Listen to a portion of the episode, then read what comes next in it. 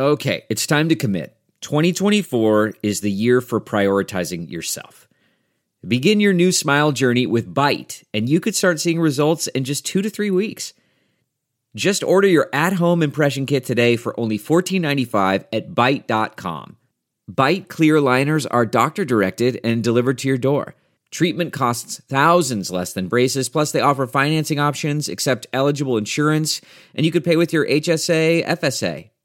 Get 80% off your impression kit when you use code WONDERY at Byte.com. That's B-Y-T-E dot com. Start your confidence journey today with Byte. This episode of the Bears Talk Underground is brought to you by Athletic Greens. Tons of people take a multivitamin, and it's important to choose one that is top quality. With one delicious scoop of Athletic Greens, you're absorbing 75 high quality vitamins, minerals, whole food sourced superfoods, probiotics, and adaptogens to help start your day right.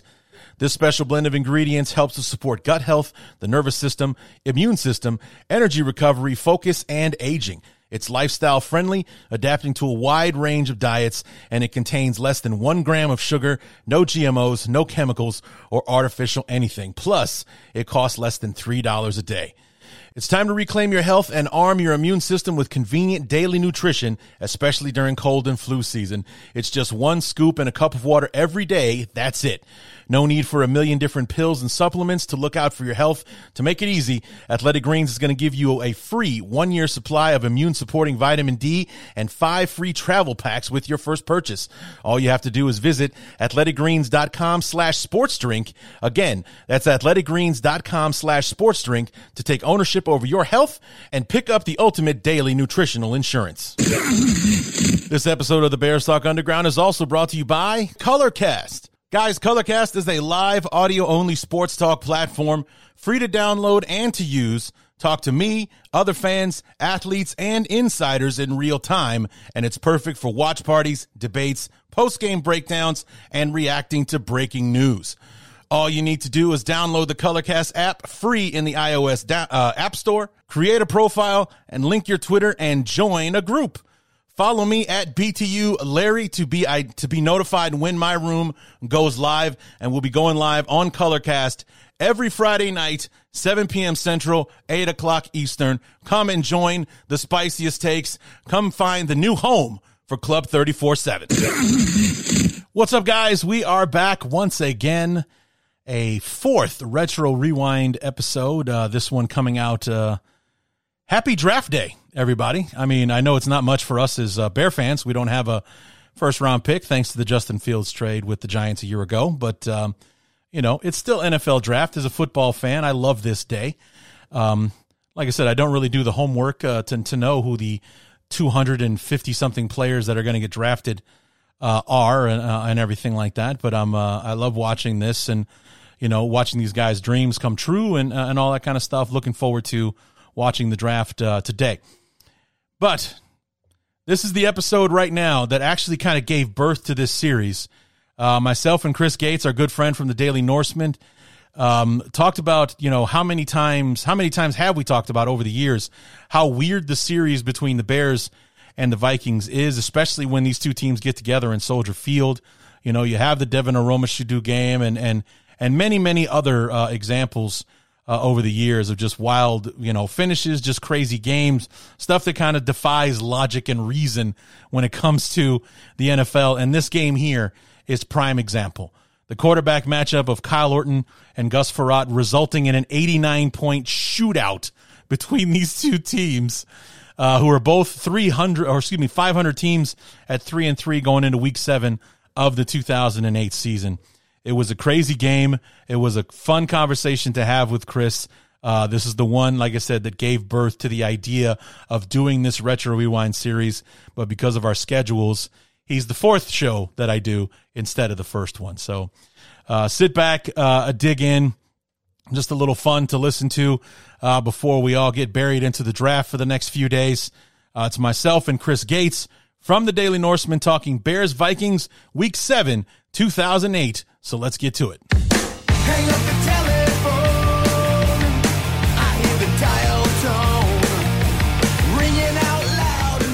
So here we are once again, another episode of the Retro Rewind, and uh, it's about time actually that uh, we're finally doing an episode with the guy that helped me give birth to the idea of going back and looking at some of these old games. Um, you know, all the times that I've had uh, Chris Gates from the Daily Norseman on the show, we spend half the time previewing Bears Vikings games by talking about just how wacky the Bears Vikings series can be sometimes. Chris, welcome back, man. Happy to be here, Larry. And yeah, this is uh this is going to be an adventure. This is I, I, know we brought this game up more than once uh, yeah. over the number of times that I've I've been on the show here before, and yeah, this this really was one of the uh, crazier games in the rivalry, at least over the uh, the nearly thirty years that I've been watching football. It's uh, well, now my math is bad. Nearly forty years. There you go. Jesus, yeah. Jesus, I'm old. But all this time I've been watching football and watching Bears Vikings, obviously, and yeah, this game was just about as crazy as it got between these uh these two teams because you know as we say weird things always happen at Soldier Field and this is uh, this was no exception. No exception whatsoever. Um, yeah, it was uh, definitely and, and and the thing was the game that we got is not the one that you would have anticipated going into it and I think that's why this one sticks out so much because there are plenty of games that you and I could have done. We could have done the wild card game from 94 we could have done er, like earlier in the 94 season that thursday night game where the bears and the vikings went to overtime and moon hits carter for the winning touchdown pass there uh, mm-hmm. at the end we could have done obviously the 2009 devin aromashodu game we've mentioned that one at nauseum back yeah. and forth talking about the rivalry i mean and there are just countless others you know the, the game in 06 where uh, you know, Rashied Davis catches the touchdown pass there at the end where it looks like the Vikings got this thing won and, and you know, the Bears kind of pull it out there uh, at the end. You know, and plenty of other times where the Vikings actually won the game. So, you know, it's just been such a crazy rivalry between these uh, between these two teams. But let's set the stage here. So we're going back. It's week number seven in the 2008 season. Sunday, no, uh, Sunday, October 19th. Both of our teams are three and three and in a current three-way tie with Green Bay with Green Bay for first place in the NFC North. So yes. this will be a nice change of pace for my listeners because every game that I've done so far has been from the 1980s. Now we jump into modern times because I've spent 3 episodes talking about how different the broadcasts were back then. There was no, you know, uh, score pill or the you know the bar across the top where you always know what time, how much time is left, what the score is, down in distance, and hell, you even got a ticker at the bottom telling you about the score of the other games going on uh, yep. in the league. You know, uh, if you weren't paying attention for the few seconds between the break of the huddle and the snap of the football, you have no idea what down and distance is. You relied a lot more on the announcers back then. Here we are in 2008. Sam Rosen and Tim Green's job is much easier because all the information they could be sharing with us is up on the screen at all times. So uh, much different uh, this time. The Bears. Yeah, to, uh, go ahead. And to us, yeah, to set the stage for this one a little bit more, just looking at the uh, the box score over at Pro Football Reference, they kind of kind of give some of the game info, whatnot. Mm-hmm. Uh, keep in mind the over under for this game was 38 points. and the uh, and the and the Bears were favored by three, which is the standard uh, standard home field advantage spread for a uh, for a, for an NFL game. But yeah, the over under for this one was uh, 38 points. I think they obliterated that about uh, midway through the second quarter. Yeah. The spirit of performance is what defines Acura, and now it's electric. Introducing the ZDX, Acura's most powerful SUV yet. Crafted using the same formula that brought them electrified supercars and multiple IMSA championships, the ZDX has track tested performance that packs an energy all its own. Unlock the energy and order yours at Acura.com. There are some things that are too good to keep a secret, like how your Amex Platinum card helps you have the perfect trip. I'd like to check into the Centurion Lounge, or how it seems like you always get those hard to snag tables. Ooh, yum! And how you get the most out of select can't miss events. With access to the Centurion Lounge, Resy Priority Notified, and Amex card member benefits at select events, you'll have to share. That's the powerful backing of American Express. Terms apply. Learn more at americanexpress.com slash with Amex. So yeah, we'll, yeah, we'll, we'll get to that. Yeah. Um, both teams, like I said, three, uh, three and three coming into it. The Bears had made a habit in those first six weeks of blowing fourth quarter leads, which will come into play later on in this game. Um, They had lost week two. Uh, they had the lead over Carolina, gave up a late touchdown to lose 2017 in that one. Uh, a week later, uh, the Bears had the Buccaneers dead to rights in the fourth quarter, gave up the tying field goal, lost it in overtime. And then just the week before this one, the Bears. God, this one still hurts to talk about, actually. I would love to get a Falcons guy on here to talk about this game. But um, Kyle Orton hits Rashied Davis in the corner of the end zone for the go ahead touchdown with about 12 seconds to go in the game. Uh, they, I think they, they pooch kick it or something to the Falcons because they have the ball at like midfield. They complete one pass that gets them in field goal range, and they kick the field goal to win the game, twenty-two to twenty or something like that. I think was the final score. I mean, the, the Bears had this game by the balls, and they somehow managed to give it away, and that's why they're three and zero, and not like or three and three, and not six and 0, 5 and one, four and two. They didn't pull out any of those uh, victories. Ironically, against all NFC South teams, which was weird when I noticed that. But uh, mm-hmm. there you have it. So the Bears um, are wearing the orange jerseys, which so I'm already annoyed with this game because I absolutely hate the orange jersey. So it's the the Chicago Pumpkins against the Minnesota Vikings uh, for this one. Uh, the Bears are working on rebounding from the Super Bowl loser curse season in 07 where they finished 7 and 9 and missed the playoffs after going to the Super Bowl the year before in 06. Um, and then just for a little fun off-season drama, after keeping Cedric Benson over Thomas Jones going into the 2007 season, the Bears cut Benson over the offseason when he decided to have a boat accident and get drunk and do weird, obnoxious things. Thankfully, though, we drafted Matt Forte in the second round, and six weeks in, he is Cedric Benson, who you know playing for the Bears uh, at the moment. So, um, and also, I found it ironic in 2008. Uh, we also used the Hive draft pick on an offensive tackle who had back issues and missed most of the season after having surgery. So it was weird the the timing of us doing this game after just coming off the heels of uh, being super excited about drafting Teven Jenkins and then have him miss the first 12 games of the season. And just to talk about this game in particular, uh, the Bears are coming in shorthanded in the secondary. No Nate Vasher, no Charles Tillman, no Danieal Manning. So three out of our four starting defensive backs are not playing in this game. They're being replaced by Trumaine McBride, Corey Graham, and Marcus Hamilton. Chris, I have no idea who that is. I have no idea who Marcus Hamilton is. That is the first time I've probably heard his name since 2008. So that, that that's a guy when you get into like your twelfth season of your Madden franchise. Right. He's, he's, a guy that you wind up taking to fill fill out the bottom of the roster. I have no idea who the hell that guy yeah. is either. If you uh, say he played for the Bears, you're the authority here. So yeah, yeah he, he well, must. I, I was certainly wasn't an authority on Marcus Hamilton until uh, the, I watched the video last night to uh, study up for this one. I was like, Marcus Hamilton, who the hell is that? It's like I know who Trumaine McBride is. I know who Corey Graham is. Marcus Hamilton, no idea. Not a clue. So, and here's the part where we, uh, this is what you and I kind of focused on when we were talking about this game and what a wild game it was, is because the quarterback matchup for this football game. Spoiler alert, kids. The final score of this football game was 48 to 41. And our starting quarterbacks for this game, Kyle Orton on the Bears side, who uh, won the job in a uh, you know preseason competition with Rex Grossman and Gus Frerotte on the Minnesota side, who actually signed with Minnesota as a backup to Tarvaris Jackson, who led the Vikings to an 0 2 start. He gets benched. Gus Frerotte is 3 and 1 coming into this game. And there we have it. We're all set up and uh, ready to go uh, for this ball game. Last thing that I want to mention uh, one thing I did notice was the, um, the GU patches on the helmets for the players. Um, all in tribute to uh, Gene Upshaw, the president of the Players Association and Hall of Fame offensive lineman who uh, passed away uh, literally like right before the season. Mm-hmm. And I was wondering, I, I kept couldn't remember. I had to go back and look at it. Like, what was it that I found so tragic about Gene Upshaw passing away? And it was that he found out he had cancer on August the 17th and he died on August 20th. I mean, Damn. Yeah. I'd forgotten all about that. I'd re- that's like that's like oh my god, that's right.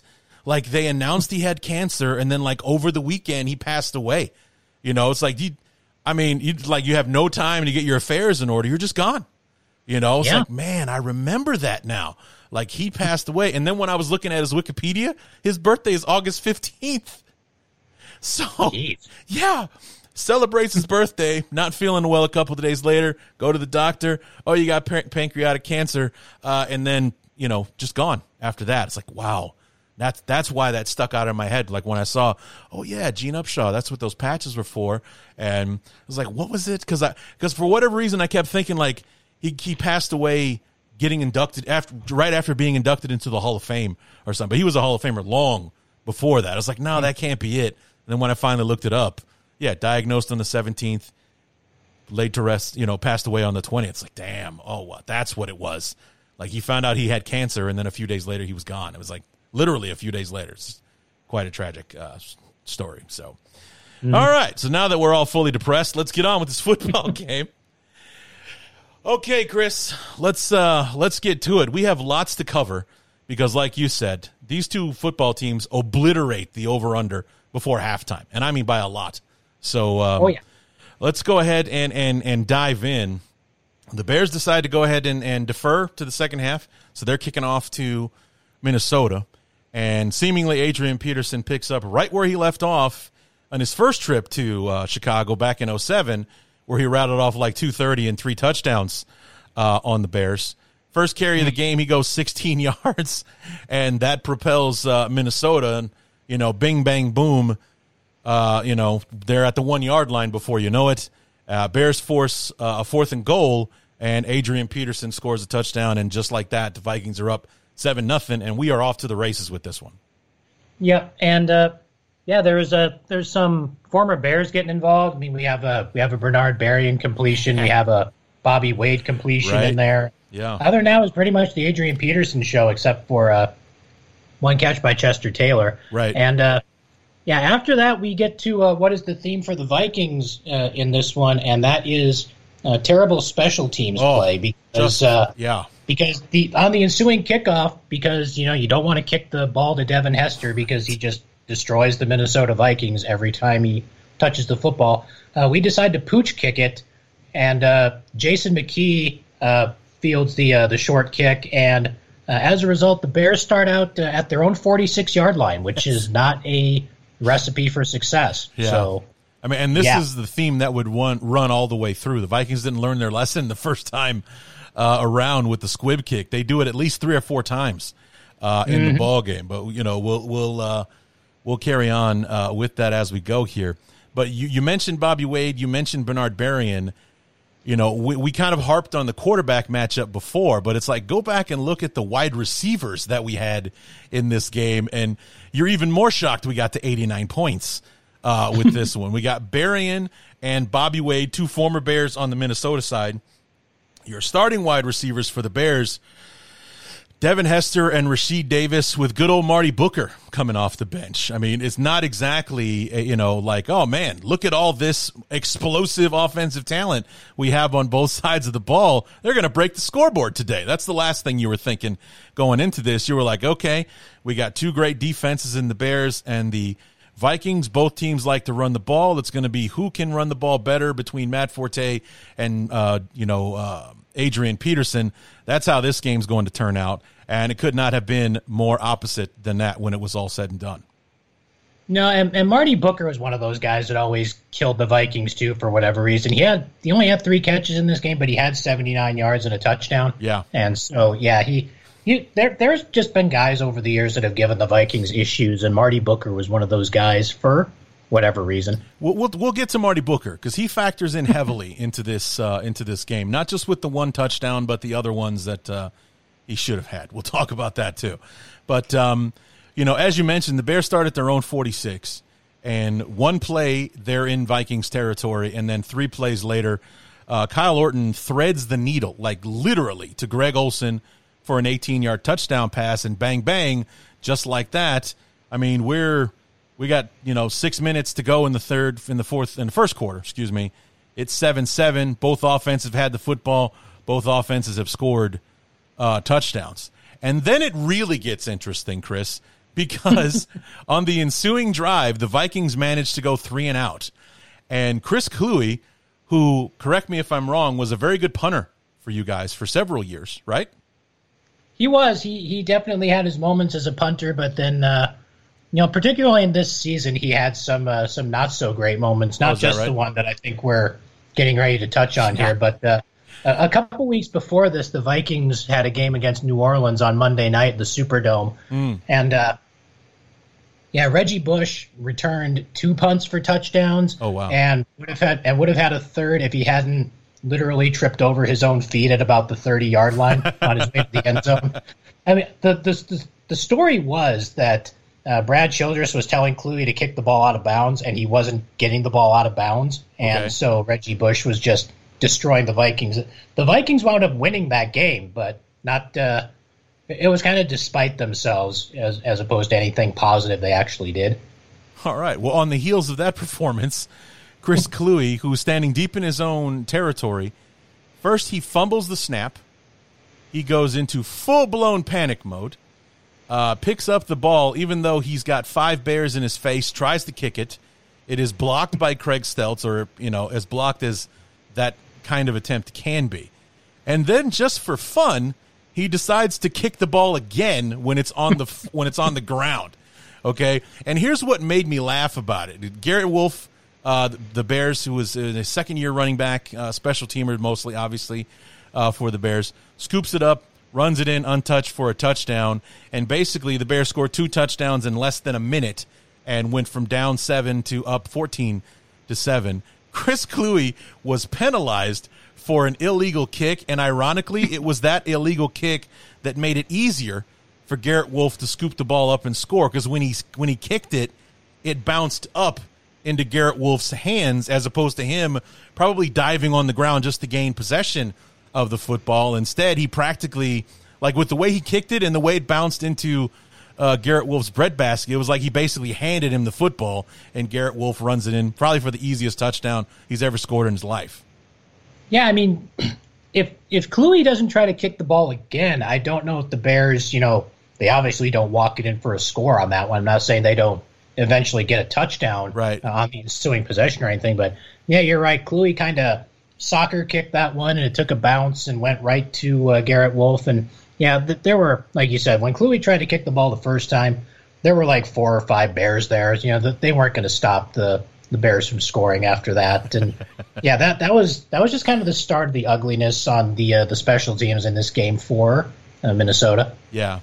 So you know, like I said, just like that, we're up fourteen to to seven. Um, Sam Rosen noted that it was the second block punt for a touchdown the Bears had had in two thousand eight, and um, yeah, so we give the ball back to uh, the Vikings uh, this time, and uh, I thought it was funny that Bernard Berrian caught a pass for first down and he got booed uh, when they mentioned his name. They booed him because he left us to to not only to he not only did he leave us, he went in division uh, with a with a rival, and um, but uh, that was just a precursor to. Uh, I mean, you thought Orton threw a rope to uh, Olsen.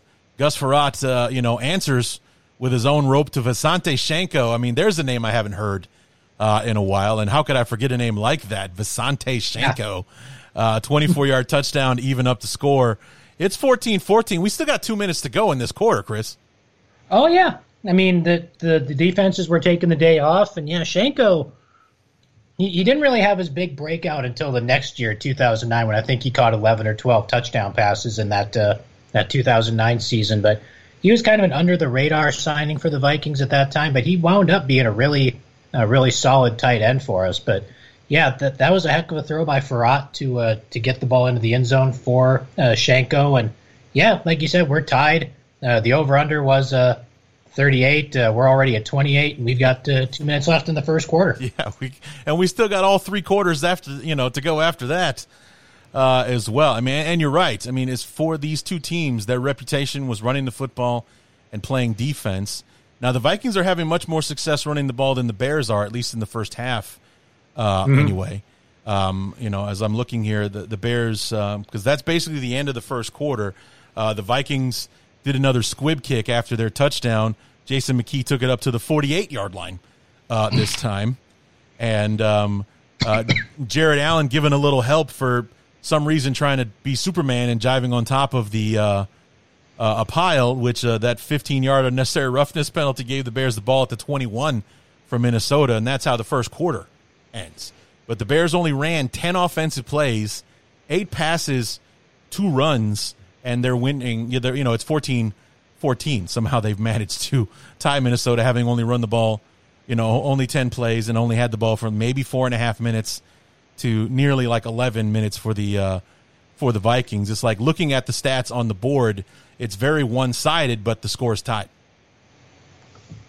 Yeah, and uh, that you know when when you make dumb plays on special teams, those are the kinds of things that happen. I mean, you know when you when you start out practically in Minnesota territory, you don't have to run very many plays to get in the end zone. No. So uh, yeah, that first that first scoring drive for the Bears. Uh, let me take a look. I see uh, one, two. No, no, that's not the right drive. Uh, yeah, one, two, three, four, five, six offensive plays. So yeah, that's uh, makes it easier to get in the end zone when you only have to run six plays in order to uh, to get there. So yeah, that's uh, we're we're off to the races here. Yeah, it doesn't hurt when you have to run zero offensive plays to get your second touchdown either. That doesn't suck. That that does help. Yeah, some tremendously. So, uh, so here we are. We're in the second quarter now.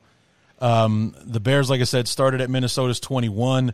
They managed to get the ball down to the 10 yard line. Marty Booker drops a short touchdown, hits him right in the hands in the end zone. Is like, yeah, it was kind of a, a rope that uh, that Orton threw to him, but the ball was there. He should have caught it. He doesn't.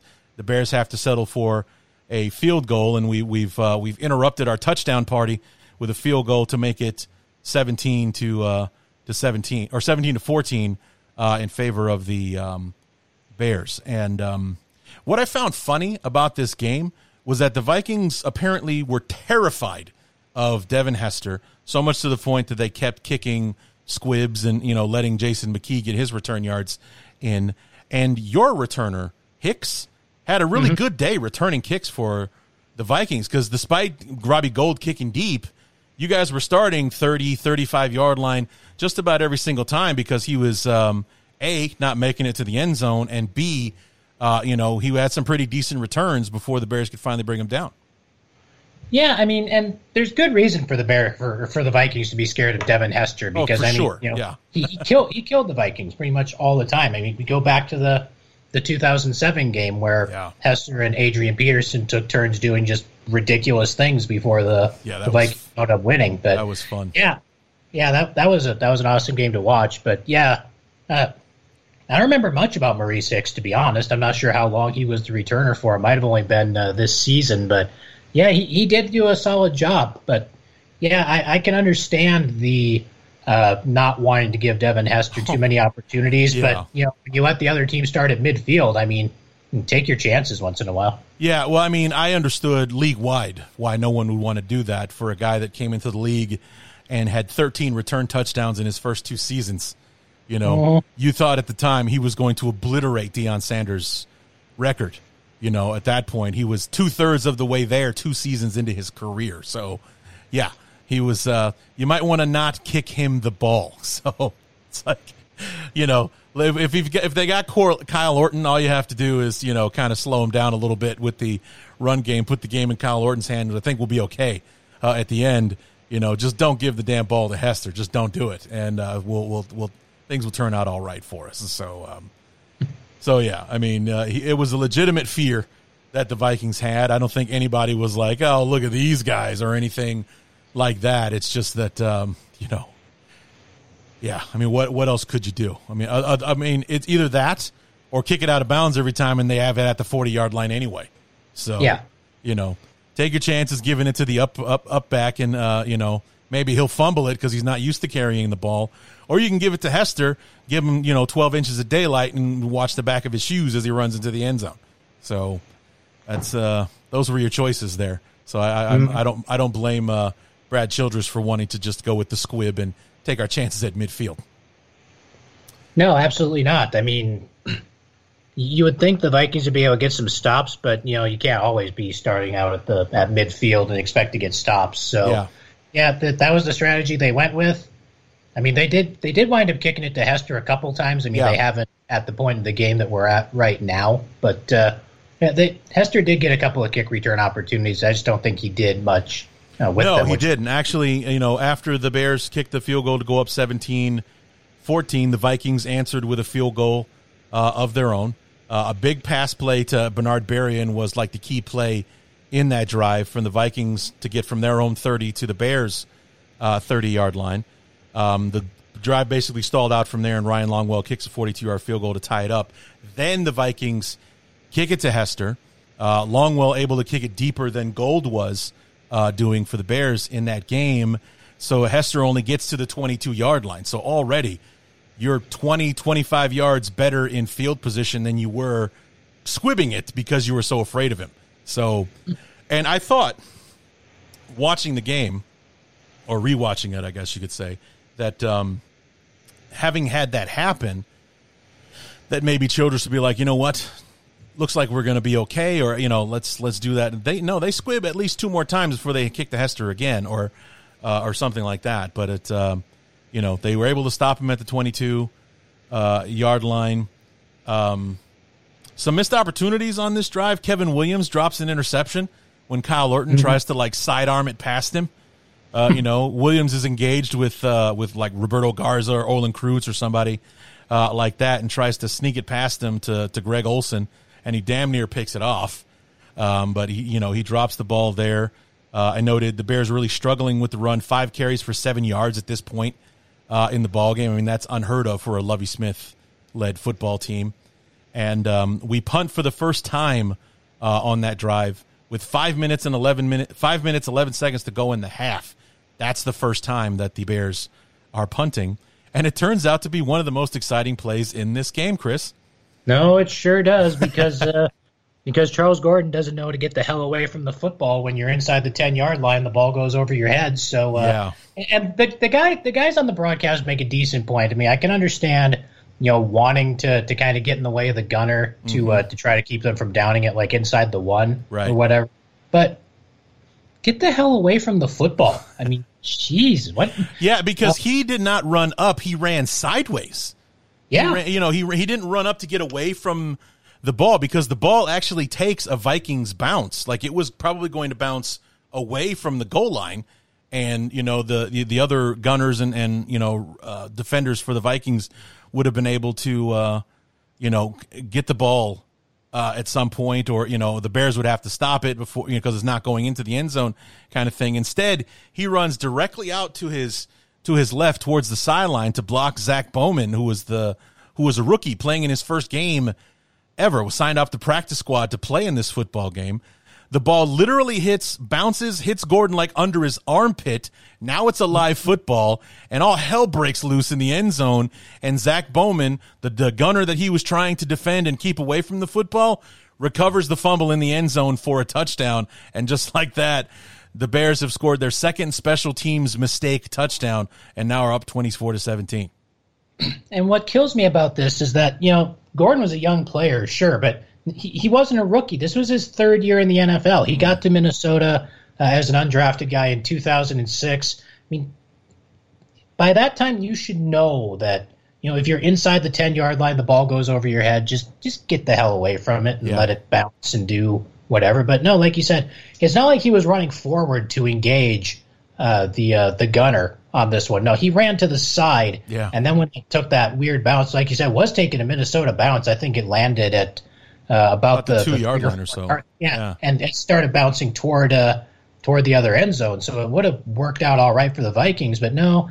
It, it bounces right off of Gordon and into the end zone, and there's like four Bears there. It's just a matter of which one of them, Which one uh, of them. falls up the football, and it just happened to be Zach Bowman. Yeah, it So- turned out to be the guy he was trying to keep away from the football in the first place, which is what kind of made it like, yeah, did, was it worth it? Because look, the guy that you tried to keep away from the ball is the one that recovers it for a touchdown. Good job. So, yeah, so not at all going the Vikings' way because they're actually playing really well, moving the football efficiently. They're mixing up the run in the past. They've had you know three, four drives. They've scored three times, but they're losing this football game. They're down twenty four uh, to seventeen because they the the squib kicks were an ill advised thing. I mean, it, it's good intentioned, but not working out. And then the other two mistakes with Kluwe, uh, you know, the block punt for a touchdown, and then now this uh, Gordon making the decision to uh, stay in the area of the ball when he's blocking the gunner, and uh, you know that's that's two free touchdowns the Bears have on the board that they didn't necessarily earn. Yeah, I mean, yeah, the, like I said, the, the 2008 Viking special teams. Uh, I've been watching the Vikings for about 40 years. I think the 2008 uh, special teams unit was the most comically bad group uh, I've ever watched. I mean, we, we already talked about the game in New Orleans. That there's obviously this game, what's going on here, mm-hmm. and, and they just had a bunch of other games over the course of that season where they were just awful and were were were costing the team games. And so, yeah, we talk. People talk offense and defense all the time, but you know, special teams matters too. And the Bears, uh, the Bears made their living off of special teams oh, for yeah. a lot of years. And when you when you see special teams units like the 2008 Vikings, you uh, you get a better understanding for just how important special teams really are. Yeah, I mean, you got a instant an, an, inkling for how important special teams were for Lovie Smith when you see guys like Charles Tillman, uh, you know, on the punt team uh, and things like that. Why is our All Pro cornerback a gunner on the punt team? Get him off the goddamn field. What's the matter with you? But that's how important it was. You'd see guys like that. You know, guys that were starters on defense were playing special teams uh, for Lovie Smith. I mean, it's just like that's not really something you see these days. It just doesn't happen. Um, no. But uh, it's something that Lovie Smith did, and then you know we had one of the top special teams, not just because uh, of Lovie. I mean, obviously Dave Toub was and still is one of the best special team coordinators uh, in the NFL. But you know, Lovie Smith really believed in special teams, making it an important phase uh, of the uh, of the pro- of the football game. And more times than not, the Bears came out on top on special teams, and this game being a prime example. I mean, as semi-related, I don't know why Dave Toub hasn't gotten a shot as a head coach yet, but that that guy, that's a guy that probably needs to get a shot as a uh, as a head coach somewhere, just because of because wherever he's gone, his special teams units have been really good. Yeah, and so he he's been consistent, and uh, I think I might have even advocated for him to at least get an interview with the Vikings when they were looking to replace uh, Mike Zimmer this past off season. Mm-hmm. But yeah, I, I, don't know. I mean, we see, we've seen John Harbaugh have success, right. but I don't I don't know why Dave Toub hasn't gotten a shot as a head coach yet. That's a guy that probably needs an opportunity. Yeah, as far as like special teams coordinators who deserve a shot, uh, you wouldn't have necessarily put Joe Judge in front of uh, Dave Toub as far as somebody who's going to get his head coaching God, absolutely, first. Absolutely not. Right. so Jesus. So the uh, the fortunes continue to turn sideways for the Vikings because on the first offensive play after the Bears scored the touchdown on the uh, the punt fumble, uh, Frerotte hits Corey Graham in the middle of the field. Uh, the only problem is Corey Graham plays for the Bears, so mm-hmm. it was an interception, the first of four thrown by Gus Frerotte uh, in this game. So special teams and good old Gus throwing to the wrong team uh, a few too many times in this one, kind of contributing to it. The good news is the um, Marty Booker forgot how to catch passes uh, on the drive because he he drops one. It was, there was one that was a bit off target to him that that he misses. So that was more about the throw not being where it needed to be. But then another one, like a play or two later, hits him right in the hands in the end. He was wide open. He had a step on his man, the whole nine yards. Kyle Orton put it there. It would have been a tough catch, but it hit him in the hands just above his head. So his he would he had to torque his body a little bit weird, but he should have come down with it. Maybe he lost it in the sun, just playing devil's advocate. But nonetheless, you know when you're that open and the ball is there, you got to catch it. There's just no other way uh, around it.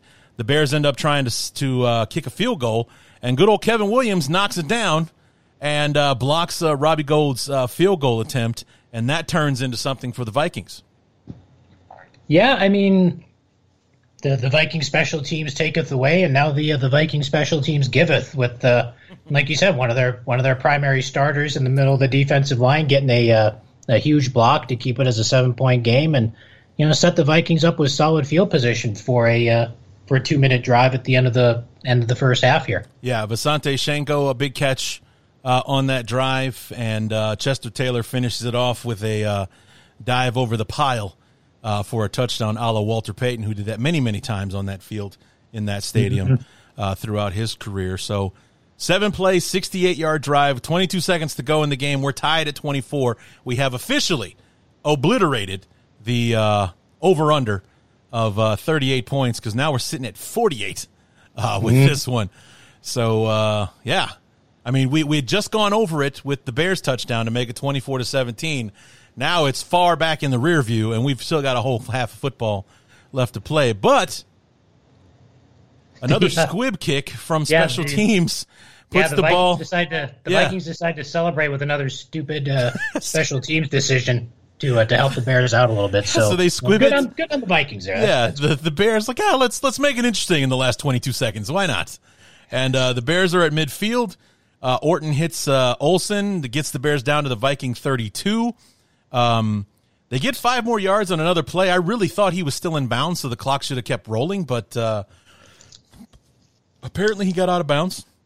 I think it was Rashied Davis, but uh, so we're going to attempt a then career long 53 yard field goal for Robbie Gould, but instead, um, somebody not Pat or Kevin Williams jumps offside and gives the Bears five free yards they didn't earn, makes it a 40 yard, 48 yard field goal that Robbie Gould punches through as time expires ending this bananas first half of a football game 27 to 24 in favor of the Bears. Yeah, according to the uh, to the box score, that was Fred Evans jumping off sides. He was good for about one of those every week. Um, back when back when he was with the Vikings, really underrated player, but man, he, he made some uh, he made some bad penalties and some bad times. That was one of them. I mean, Gould probably would have hit from 53 anyway, just because you probably. know that's the way this game went for Minnesota. But you know, making it Making it 48 instead of 53 does make it a little bit easier. Yeah. So just to recap really quick, we've got 51 points between the two teams, and like you said, obliterating the 38 point over under uh, going into this game. Special teams helping the Bears across the board. Two touchdowns, the the two special teams touchdowns, the the squib kicks giving the Bears excellent field position. Um, you know, I think they got an extra. I think they scored on two out of the three squib kick drives in the first half, the field goal and a touchdown, the first one of the game. And the Bears winning the game despite having eight yards on six carries uh, in their rushing game uh, thus far. And the Vikings moving the ball well and would otherwise be winning this game by a lot if not for the special teams uh, mistakes. You know, the Bears aren't playing poorly on offense. They're just very one dimensional. It's not a recipe for success, but because they're winning the special teams battle, that's why we're in this game and winning it at this point. Yeah, like you said, the Vikings were not having issues moving the football. I mean, Frerotte had the one interception, but the uh, the Vikings managed to uh, turn that aside with the blocked field goal. But yeah, the the Vikings were dominating on uh, offense, and they weren't playing too bad defensively. But the the special teams errors just killed them, as they did so many other times during the uh, 2008 season. And because of that, yeah, the uh, the Bears have a three point lead uh, going into uh, the locker room at halftime. Yeah. So I mean, and and and Bear fans of today obviously would be thrilled if the Bears scored 27 points in a game, let alone in the first half. So hopefully that's something that uh, Matt Eberflus and our, our Luke Getsy led offense can help us out with uh, this year. That we're not struggling to score 17 points a game. That we can actually crack the 20 barrier more than two or three times uh, this year. That would be nice. So, because this is already here, let me see real quick. This is week number seven. The Bears have scored 20 points in every game but one up to this point, and this is their second game over 30 points, or at least it mm-hmm. will be. We're at 27 right now. We all know yep. they're going to end up with 48 by the end of it, but this is, you know, they didn't. The Bears didn't necessarily struggle scoring points uh, back then. And uh, the funny thing is, I don't think we're as talented on offense then as we are now, and that's you hmm. know that has a lot to say about what Matt Nagy can put together uh, for yeah. an offense because uh, should have been a lot better than we were. But um, anyway, oh look at that, the Bulls lost and their season is over. Never mind. Anyway, um, I mean we're playing the world champs. What do we think was going to happen? But this episode of the Bears Talk Underground is brought to you by Athletic Greens. Tons of people take a multivitamin, and it's important to choose one that is top quality. With one delicious scoop of Athletic Greens, you're absorbing 75 high quality vitamins, minerals, whole food sourced superfoods, probiotics, and adaptogens to help start your day right. This special blend of ingredients helps to support gut health, the nervous system, immune system, energy recovery, focus, and aging. It's lifestyle friendly, adapting to a wide range of diets, and it contains less than one gram of sugar, no GMOs, no chemicals, or artificial anything. Plus, it costs less than $3 a day. It's time to reclaim your health and arm your immune system with convenient daily nutrition, especially during cold and flu season. It's just one scoop and a cup of water every day. That's it. No need for a million different pills and supplements to look out for your health. To make it easy, Athletic Greens is going to give you a free one year supply of immune supporting vitamin D and five free travel packs with your first purchase. All you have to do is visit athleticgreens.com slash sports drink. Again, that's athleticgreens.com slash sports drink to take ownership over your health and pick up the ultimate daily nutritional insurance. this episode of the Bears Talk Underground is also brought to you by Colorcast. Guys, Colorcast is a live audio only sports talk platform, free to download and to use. Talk to me, other fans, athletes, and insiders in real time, and it's perfect for watch parties, debates, post game breakdowns, and reacting to breaking news. All you need to do is download the Colorcast app free in the iOS da- uh, App Store, create a profile, and link your Twitter and join a group. Follow me at BTU Larry to be I, to be notified when my room goes live, and we'll be going live on Colorcast every Friday night, 7 p.m. Central, 8 o'clock Eastern. Come and join the spiciest takes. Come find the new home for Club 34 7. um, okay, so here we are. We're back into the second half now, and uh, I think the Vikings have learned their squib kick lesson because they kicked Deke to Hester. Not only do they kick it deep to him, but it looks like they cause a fumble uh, on the mm-hmm. return. And um, uh, upon further review, the call is reversed. The the ground did cause the fumble. The Bears hang on to the football. However, this is the last time we see Devin Hester. He's out for the rest of the game with a quad injury, uh, which not only affects our special teams return, but he's our other starting wide receiver uh, on offense. So uh, no more Devin Hester on offense or defense, and all of Minneapolis and Minnesota rejoice. Yeah, but uh, it doesn't matter when you have the, uh, the the weapon known as Desmond Clark as part of your uh, right. your offense, apparently, because uh, he he ripped the Vikings on this ensuing drive all by himself, and it's yeah, not not the proudest of moments for the the Vikings back seven on the the first possession of the third quarter for the Bears. Yeah, I mean the the it seems like the Bears have have figured out the running game a little bit better because, I mean, Matt Forte doubled his rushing total for the day on his first carry of the second half. He had eight yards on six carries coming in. He got eight yards on his first carry uh, of the second half. So not too often you can say something that the guy doubled his running total with one carry, but it just so happened, and that carry was for less than ten yards. So, uh, you know, it happened in this. Uh, in this case. They were getting the ball down the field with chunk plays, like you said. Devin, uh, excuse me, Desmond Clark was getting heavily uh, involved. We're mixing the run a little bit more, and and Matt Forte is getting past just the line of scrimmage, uh, as you know, because he was getting just blasted in the in the first half. You know, he was like 1.1 yard per carry in the first half, and mm-hmm. then Desmond Clark, as you said, gets himself wide open, a 35 yard uh, catch running out there. Looks like he's just going to fly right into the end zone and instead gets the ball stripped out of his arms at the goal line. Uh, didn't cross the goal line at, excuse me, let's say it was at the one yard line. But just to show how Minnesota's luck is going today, there's Rashied Davis right there to fall on the ball in the end zone for a free touchdown that he himself did not earn. He just happened to be in the right place at the right time. Touchdown Bears. And I'd have to go back and look at the replay, but I'm pretty sure Griffin was the only Vikings defender in the frame uh, at the time. So he was he was busy tackling Desmond Clark and forcing the fumble, yeah. and then there's not a darn thing anyone else can do because there's nobody else there in a purple and white jersey to fall on the football. So uh, Rashied Davis, like you said, gets the uh, the free touchdown, and yeah, and all of a sudden the uh, the Vikings are down ten points. Yeah, 34-24, 12-12 to go in the third, as I put down here in my in my in my notes, and it just um, you know it, I, I do believe you're right that he was the only one, and it was because he was running with Rashied Davis, who was running his route at the time that he was still in the neighborhood because uh, the Bears yeah. definitely caught the Vikings with their their pants down. I mean, he's running right down the seam, so we're talking the deep middle of the secondary, and there was nobody there. So Um, They must have bid on a fake or something for there to be no one in the neighborhood, and it wasn't. If not for Griffin, you know, uh, Desmond Clark can moonwalk into the end zone for all he cares, says because that's how that's you know there's nobody there uh, on that particular play.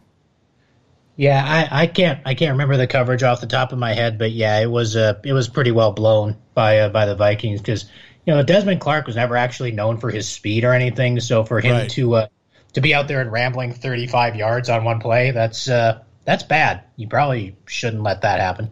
Yeah, we'll we'll, we'll talk a little bit more uh, a little bit later in this uh, quarter about a guy not known for his speed scoring a big touchdown uh, here in a minute. But um, you know, just to show how crazy fun and back and forth this game was, the Vikings answer uh, on their own. This time, Adrian Peterson uh, decides to just take all the yards at once uh, and run it in from 54 yards out, giving us all, you know, uh, Vietnam flashbacks of the year before when he did it three times in the same. Because he scored three touchdowns, and it's like, okay, he's a running back, you know, he scored three touchdowns. No.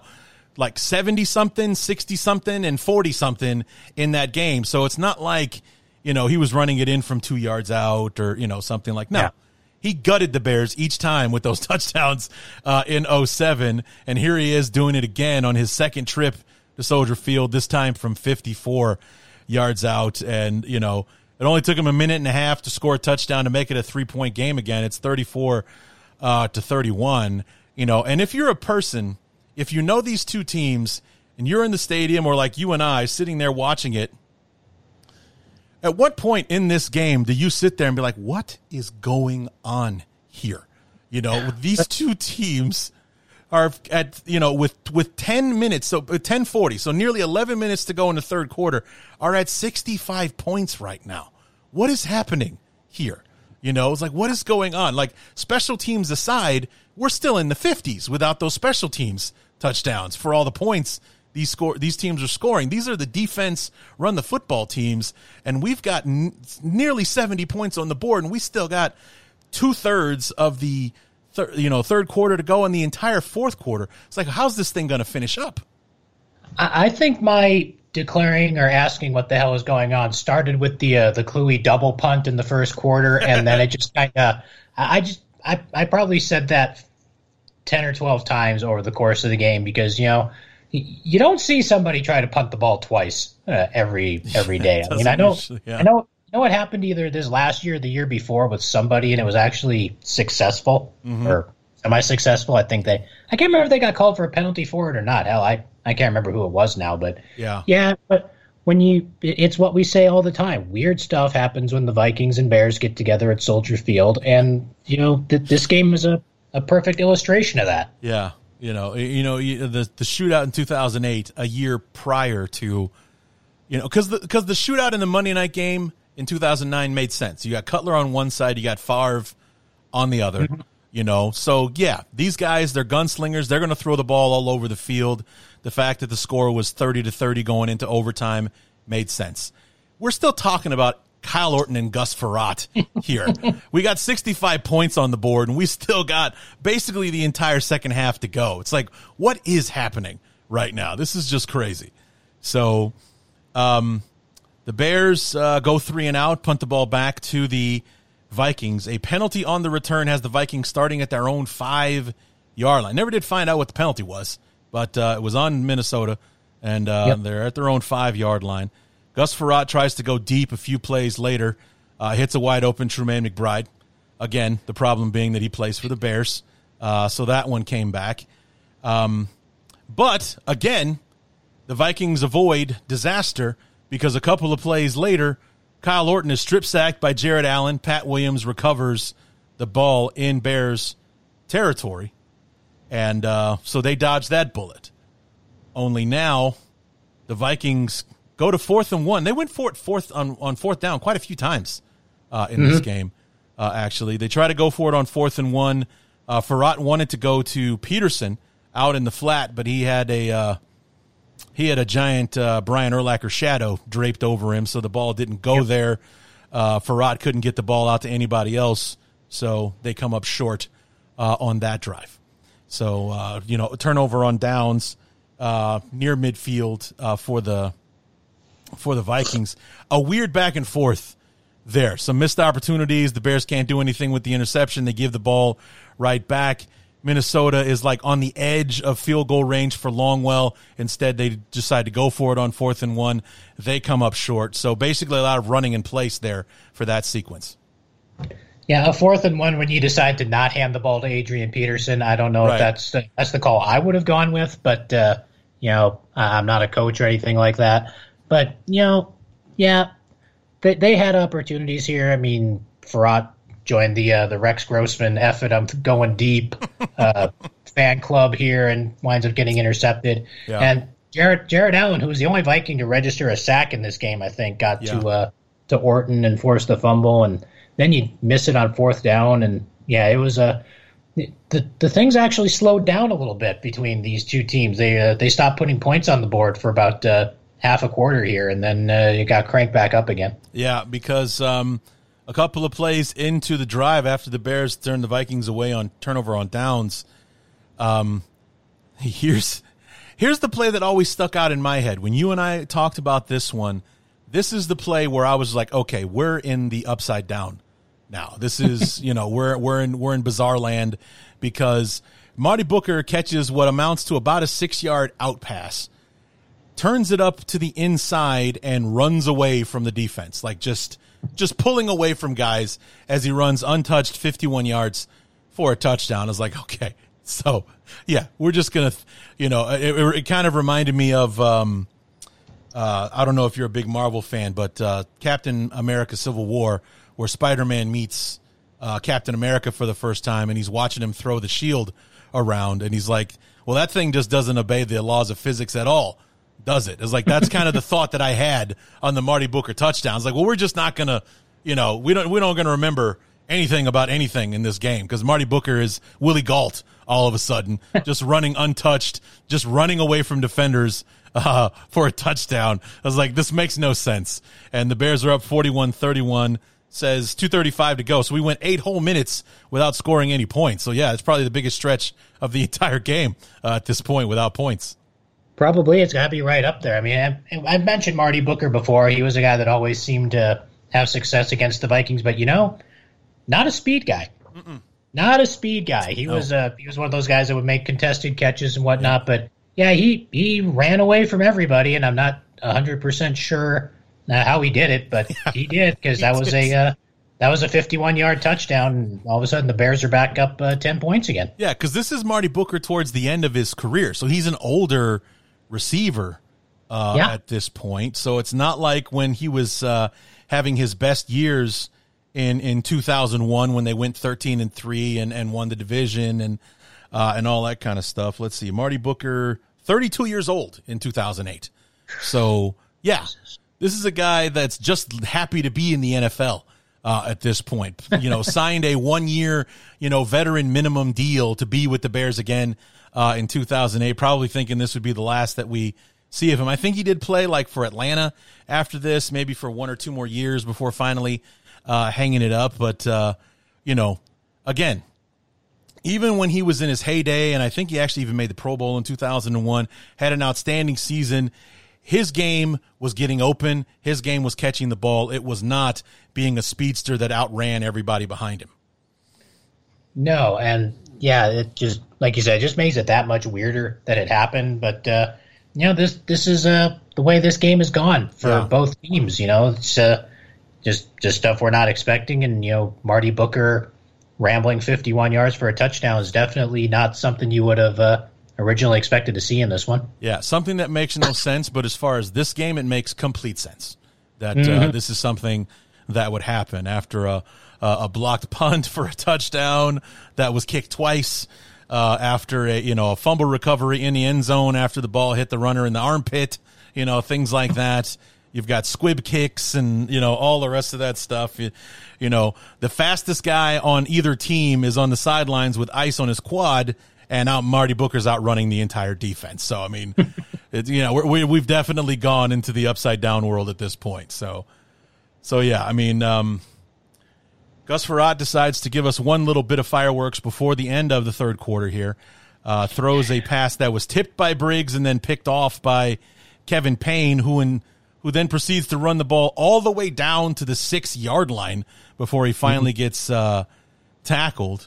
And uh, Kyle Orton nearly picked off in the end zone trying to get the ball to uh, Greg Olsen. So another missed opportunity for the Vikings to um, to turn away an interception because the first two times they were successful in, in, doing so. They blocked a field goal, they got a turnover uh, of their own. Only this time um, they missed out on the opportunity to turn the Bears away.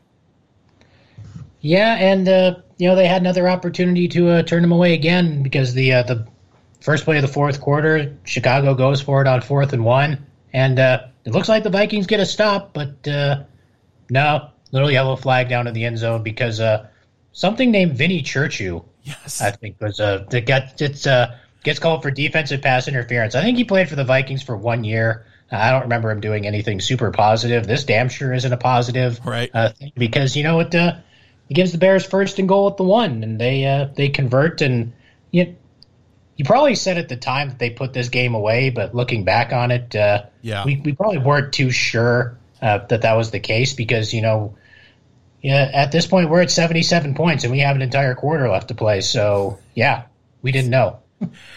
yeah, well, not only like I mentioned before, the Bears' three losses were blown fourth quarter leads.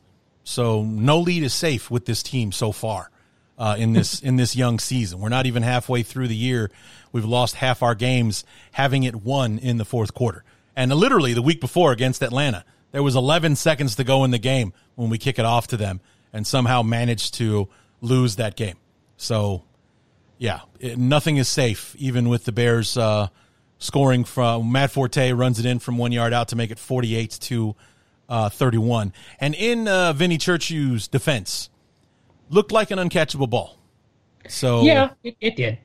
So it looked like an uncatchable ball. So I'm not sure that it should have been a flag, but uh, the fact that he was trying to tear uh, Desmond Clark's clothes off like they were trying to have a romantic uh, moment there uh, in the end zone. Probably the heavily contributing factor to the fact that it didn't matter. The ball was in a different zip code from where Desmond Clark was. So mm-hmm. Uh, that you know the, the, referees tend to frown upon that. So uh, so yeah, they gave the Bears new life, and the Bears run it in with a Forte touchdown. And like you said, figuring that we probably put this thing away. 14:53 to go in the game. It's 48 to 31. Uh, the good news is, uh, for Vikings fans anyway, the Bears are done scoring for the day. Um, they've managed to rack up 48 points. The bad news for Bears fans that the Vikings are not done scoring yet. So yeah. uh, this game is not over by a long shot. We still have the entire fourth quarter uh, to go and uh, we've got a defense that's given up three fourth quarter leads thus far uh, in the season. So it looks like we got them by the short and curlies, but uh, you know it's definitely not over yet. The fat lady's warming up, but she ain't singing. So and uh, um, go ahead. We are now to the point. We are now to the point where the Bears have surpassed the over under by themselves. Yes, so, yes, we have. Yeah.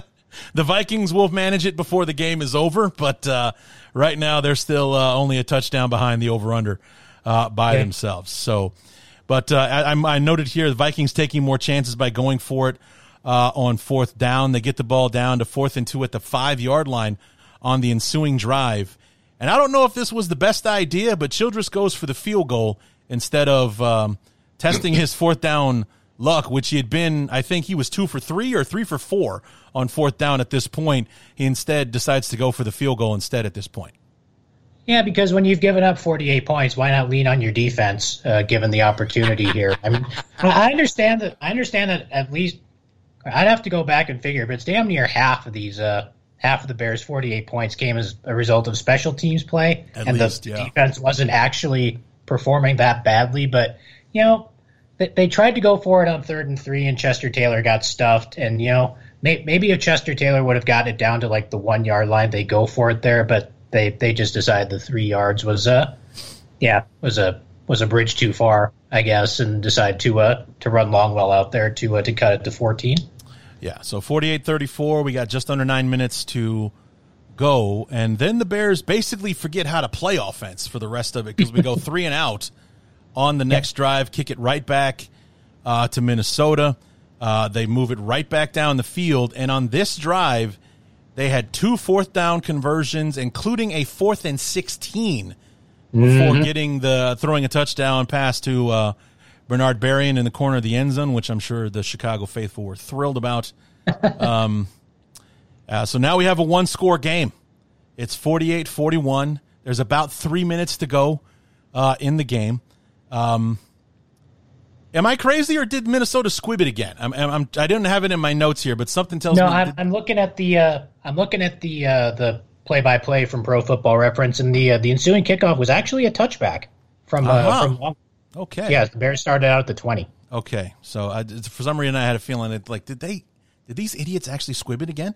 But no, they didn't. so, um, but you know the Bears didn't do anything with the ball. However, the first two plays, the Bears get a first down, and as a result, Minnesota burned their last two timeouts. So now they're up to, like you said, have given up 48 points, so why not rely on your defense Yep. uh, to try to get the ball back?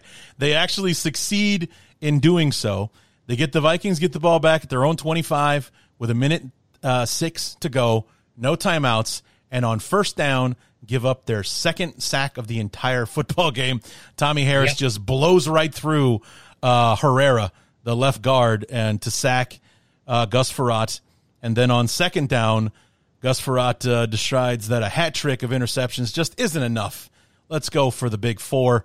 Hits uh, Yep. Zach Bowman, uh, who was uh, earlier ruled out for the game with a, uh, a bicep injury, but. Um, we had already had like half of our secondary out with an injury at this point. He goes back out there and makes the interception to seal the game with 40 seconds to go. This circus is finally over. It's 48 41. The Bears eke out uh, a win where they were literally trying to give away another fourth quarter lead.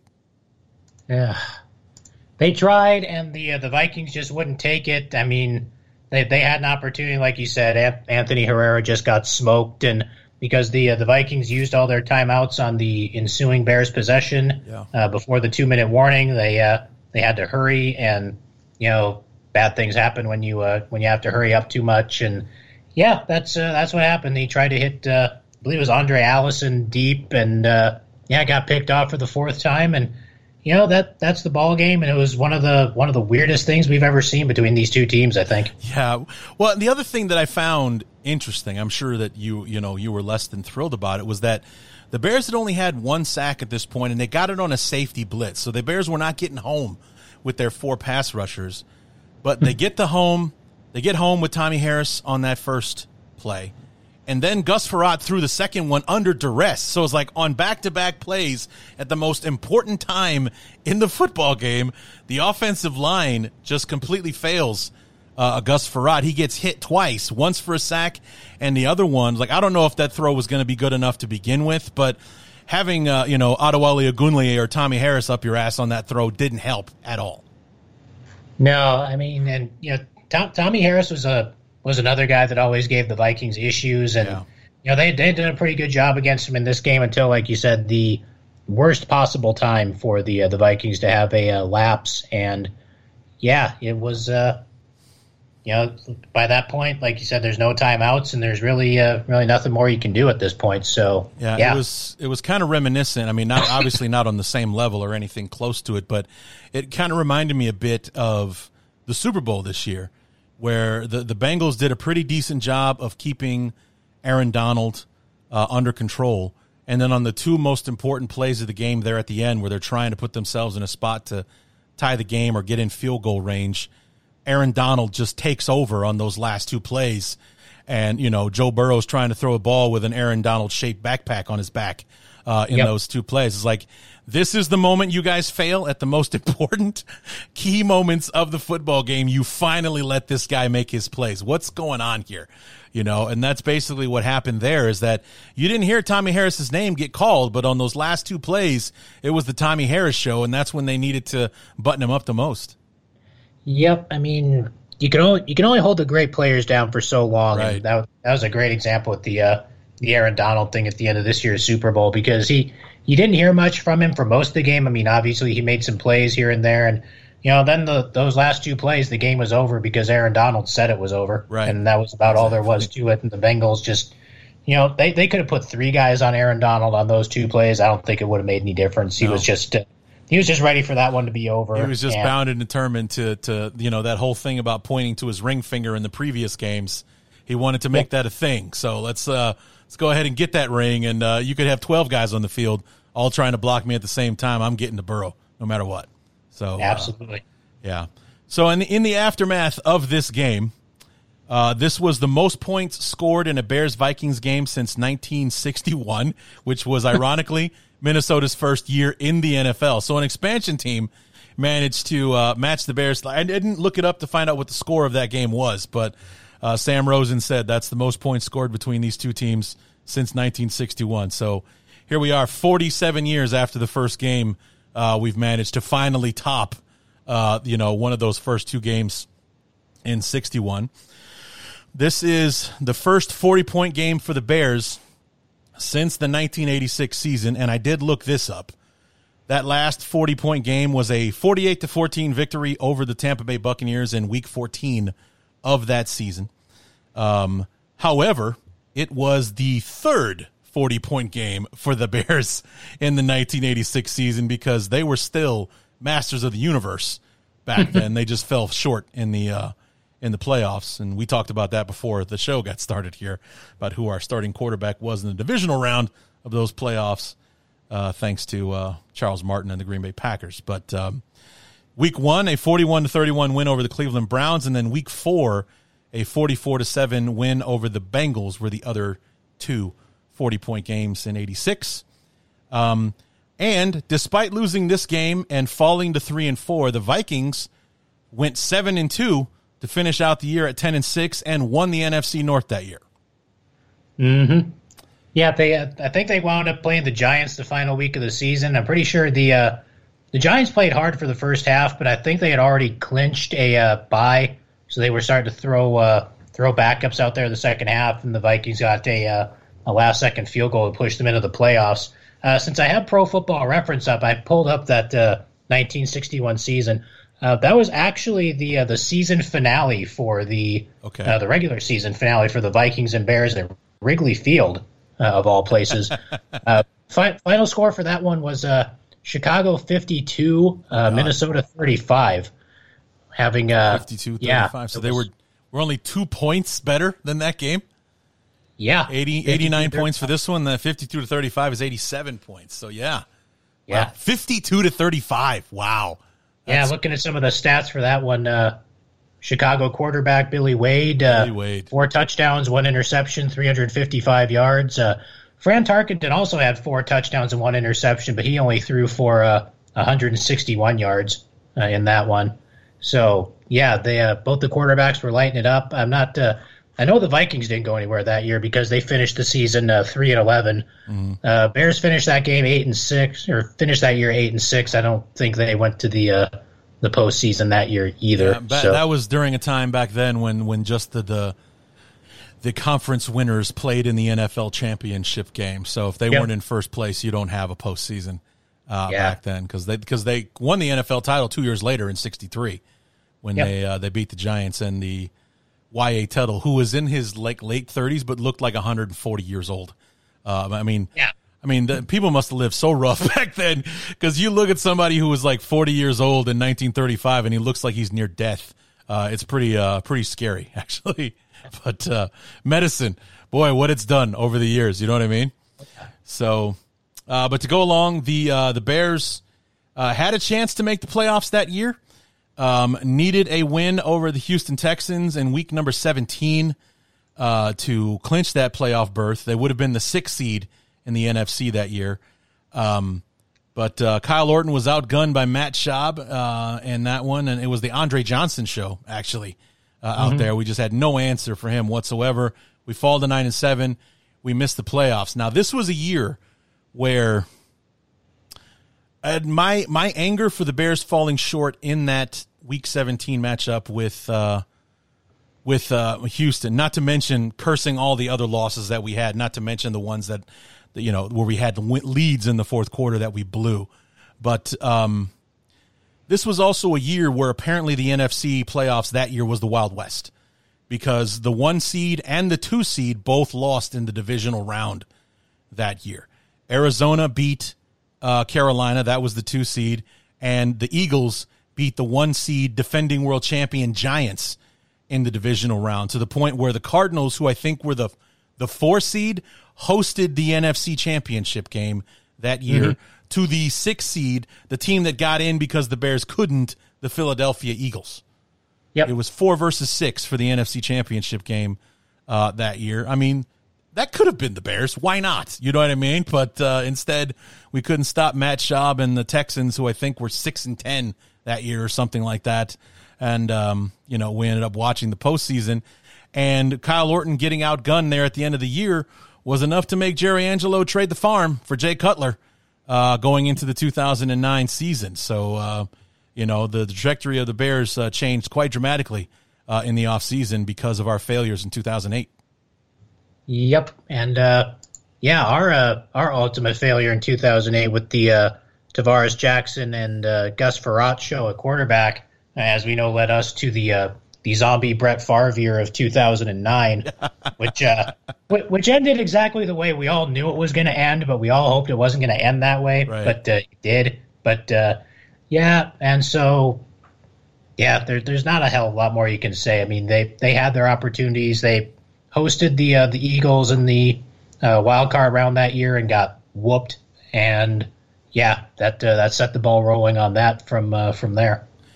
Yeah, 2008 was a weird year for the yep. NFL because the Giants were dominant on on on their way, you know, to repeat uh, as world champions, where they kind of backdoored their way into the playoffs in 2007, end up beating the undefeated Patriots in the Super Bowl that year, but they get boosted in the first round by those Eagles. Um, you know, uh, just a division opponent that I think they had actually beaten twice that year, but they got smoked in the divisional round uh, themselves. Um, Brett Favre, that was his one year in New York with the Jets, where they started like eight and three and then missed the playoffs. They went like one and four, one and five down the stretch. They don't make the playoffs. Both one seeds, the Titans and the Giants, both lost in the uh, divisional round. Uh, and the Super Bowl ended up being Arizona and Pittsburgh, which actually ended up being one of the more exciting Super Bowls we ever had. So mm-hmm. for as crazy as the postseason was in the NFL, I think we got the Super Bowl that we all sh- that we all wanted as far as the level of competition and everything. You had your Cinderella, your your you know your dark horse and the the Cardinals. That crazy play from uh, Larry Fitzgerald where he scored what was at the time the go ahead touchdown, and you're sitting here thinking, are the Cardinals going to win the Super Bowl? Is this actually going to happen? And then it was the Santonio Holmes uh, show back down the field uh, for the game winner, and and uh, you know the the Steelers and uh, like third year coach Mike Tomlin, the former Vikings defensive coordinator, winning his first Super Bowl.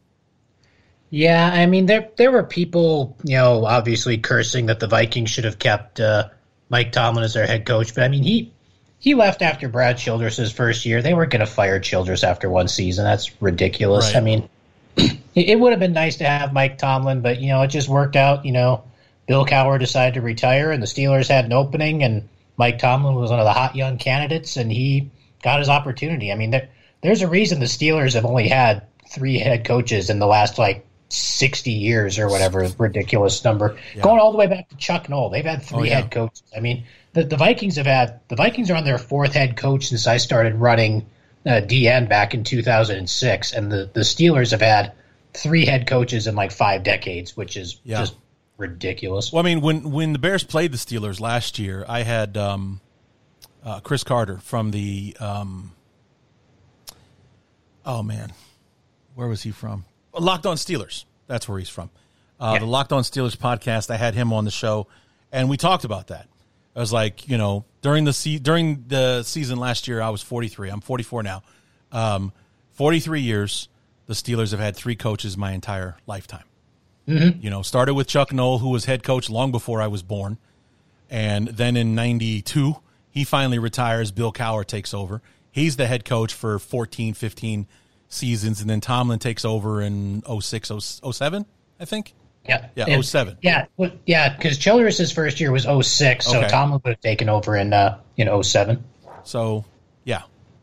And in that time, in my lifetime, the Bears have had, what, a dozen coaches, six, seven, eight coaches, whatever yeah. it was, you know, and, and like you said, fourth coach for the Vikings since you started running the Daily Norseman in 06.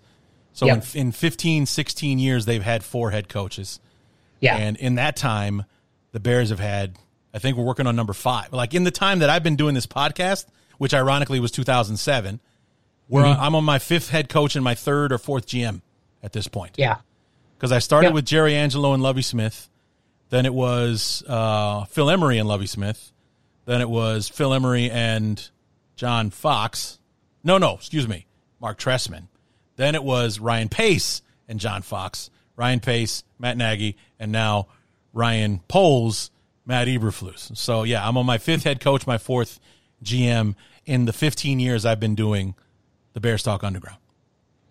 Damn. So- I mean, yeah, we we started. Yeah, our our start was the first season of the Childress era. So we got the Childress era, we got the Leslie Frazier era, uh, the Mike Zimmer era, and now we're on to the uh, the Kevin O'Connell era. Uh, at least as far as the uh, the front office, Rick Spielman was the one constant, uh, basically that entire time. After he, I think he no, he didn't come from Chicago. He came from Miami, and then he had, he was in Chicago before Miami, I believe. But yeah, he was uh, he was in the front office the entire time, and now he's finally been uh, shown the door. So uh, Kwesi Adofo-Mensah can take over, and yeah, it's a it really is the start of a new era here, and I'm I'm kind of curious and interested to see how this works. You guys annoyed with the Bears because we seem to be cutting in front of you for just about everybody you were after during the offseason this year. I mean, not not not. I mean, I, I know the, the the rumor was that the Vikings were hot after Ryan Poles and whatever, but you know, they they had the interview set up where they interviewed uh, Adofo-Mensah before they interviewed Poles, and you know, Chicago just didn't let Poles leave the building without Right. a contract. So I mean, there's there's really nothing you can do about that. But uh, I, I think Vikings fans are going to be happy with uh, with Kwesi, and uh, he's going to definitely bring a different approach to uh, to things going forward, given his background. I think. yeah, I've only ever heard that name once before and was a kid I went to high school with, or middle school and high school. Quasi Leggett was his was his name. It was, this was the first time I'd heard that name since he and I parted ways after he graduated uh, high school. I was like, man, this like that's only you know every now and then you run into one of those names like I don't think I've ever heard that name before, and it's like, wait, there it is again. How about that? You know. So uh, yeah, was uh, was funny when when his name started popping up. It's like Quasi, man, that's the name I haven't heard in a while. It's like I didn't think I'd ever hear it again, quite frankly, but there it is. And somebody else named their kid Quasi. Good for him. And So- uh, and, the guy's younger than both of us, which Yeah. is uh, yeah, it's uh, so is Ryan Poles. Yeah. So yeah, I mean the funny thing was back in 2015, um, Ryan Pace and I are the same age. So I was Yeah. like, oh, this is cool. Somebody my age is running the team. That's awesome. You know, a younger guy, some fresh blood, blah blah blah blah. You know, and now Ryan Poles is the same age that Ryan Pace was when he got the job, but now he's seven years younger than me. So it's like, okay, now this feels weird. So, uh, you know, these guys that uh, basically look like babies are running NFL organizations now. So this is just the modern NFL, I guess. You know? yeah. I mean, it's it's the times they are are changing. There's not really uh, not really much you can do. Everything is uh, shifting more toward the younger crowd. We're going to get more analytics type stuff, which is uh, Yeah. which is what Kwesi Adofo-Mensah's background is. Uh, I think the Vikings have been into the analytics thing a little bit, but now I think they're gonna they're gonna really dive into it uh, head first with the uh, with the with the uh, with the new regime. Uh, doesn't sound like we're going to see the uh, the Vikings try to stockpile every seventh round pick anymore, which Okay. is uh, what we saw with the uh, the Rick Spielman era there toward the end. Uh, draft classes of 15 guys where half of them get cut before the end of training camp and yeah this uh it, it, it was kind of ridiculous there toward the end, but uh, yeah, it's going to be a new, uh, it's going to be a new era, and it's going to be pretty interesting, I think. Yeah, I'm interested to see how this is all going to uh, unfold. I mean, obviously, um, you know, the way that the last couple of years went, Nagy being gone is addition by subtraction. Um, but the um, love what we're hearing from the from Eberflus. It sounds like we're going back to the Lovie Smith mentality, which we won a lot more than we lost while Lovie uh, was the head coach. We were at least in the mix with things. We were at least competitive uh, with Green Bay.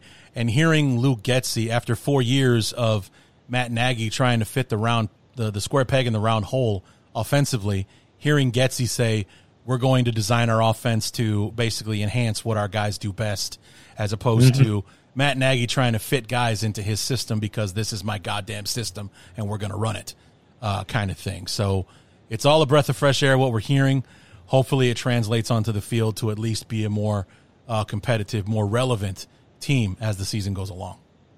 No, absolutely, and we we've kind of seen the same thing with uh, with what the uh, the Mike Zimmer kind of system was over the past few years. And you know, if, if you have the guys to run your system, you can uh, you can implement your system however you want. But if you uh, don't, and uh, the Vikings kind of haven't over the last couple of years, I don't think. But uh, yeah, it's uh, it is going to be different to see what the what the offense does going forward here. Yeah, and it's interested to see how the the Sean McVay tree continues to extend its way through the NFC North uh, mm-hmm. uh, now with uh, Kevin McConnell or O'Connell, excuse me, joining. Um, what's his name from uh, Green Bay? Matt uh, LaFleur. LaFleur. That's his name. Uh, the, the, the guy who looks younger every day. I don't I don't get how he's doing that, but I know he's a young guy to begin with. But the fact that he he's is he Benjamin Button? Is he reversing aging reversing an age or aging in reverse or something like that? Because he he just seems to be look like younger every time uh, he comes out. It's like so, just ease, chill out with the the Botox, man. You're you're in Wisconsin for Christ's sake. You don't have to try so hard. So uh, anyway, Chris, man, this was a lot of fun. Uh, I had a great time. Uh, finally, got you on the show to talk about the uh, talk about this wacky game that gave birth to this little series uh, I've been doing here in the off season. good luck in the draft tomorrow because we're recording this on Wednesday. The draft is tomorrow. You guys got a first round pick tomorrow? We do. We're at uh, we're at number twelve. Number tw- oh wow okay number twelve okay. So was that a was that your pick or did you trade up for that or something? Nope that was that was our pick. Okay. How did you guys yeah, we, finish uh, this year? Eight and nine. Eight and nine. Okay. Right. We would have been seven. Who knew that we were giving up the seventh pick when we traded for Justin yep. Fields? But uh, you know, it was the risk we took. He's worth it. I guarantee it, or at least I hope so. Oh, yeah, um, hopefully. I'm hoping yeah. that you know Getsy and, and everybody can turn him into the quarterback we all believe him to be. And mm-hmm. um, you know, I'm interested to see that. Tomorrow's going to be a very passive evening for me, unless uh, Ryan Poles goes against the grain and trades into the first round. I don't have anything to get excited about until uh, Friday night uh, when the Bears yep. are on the on the clock at 39. So uh, we'll see how that all uh, see how all that goes. I'm uh, very yeah. It should should be a lot of fun. I mean, I don't know if anyone. Well, you're the show isn't going to be out by then anyway. But uh, yeah, the uh, the first couple nights of the draft, uh, yours truly is going to be Drew, joining my friends uh, Drew Bunting and Ted Glover on the uh, Vikings Report with Drew and Ted uh, YouTube channel. Oh, nice. Uh, we're going to be doing a live. Uh, we did the, we've done the first night of the draft the past two years. this year we're expanding to do the first two nights mm. of the draft because God knows we don't want to listen to the people from ESPN or whatever anyway. So we'll just do, do like Jobu and do it ourselves. Yeah. Uh, basically. So yeah, we're we're going to be hanging out and doing that. So that's going to be a lot of fun. And yeah, it's uh, we're going to have to see the, the the NFL does it backwards. We get the New Year and then we get Christmas basically, right. and that's where uh, that's what we're looking at tomorrow with the uh, the kickoff of the draft. But I think it's going to be a lot of fun.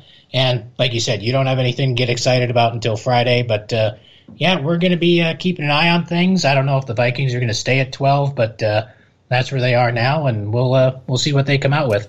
Yeah, the only thing that I'm looking for tomorrow on Thursday is that um, I know it's a pipe dream that he'll fall to us at 39, so I'm not getting my hopes up on the Bears landing Chris Olave, but uh, I just need him not to go to Green Bay.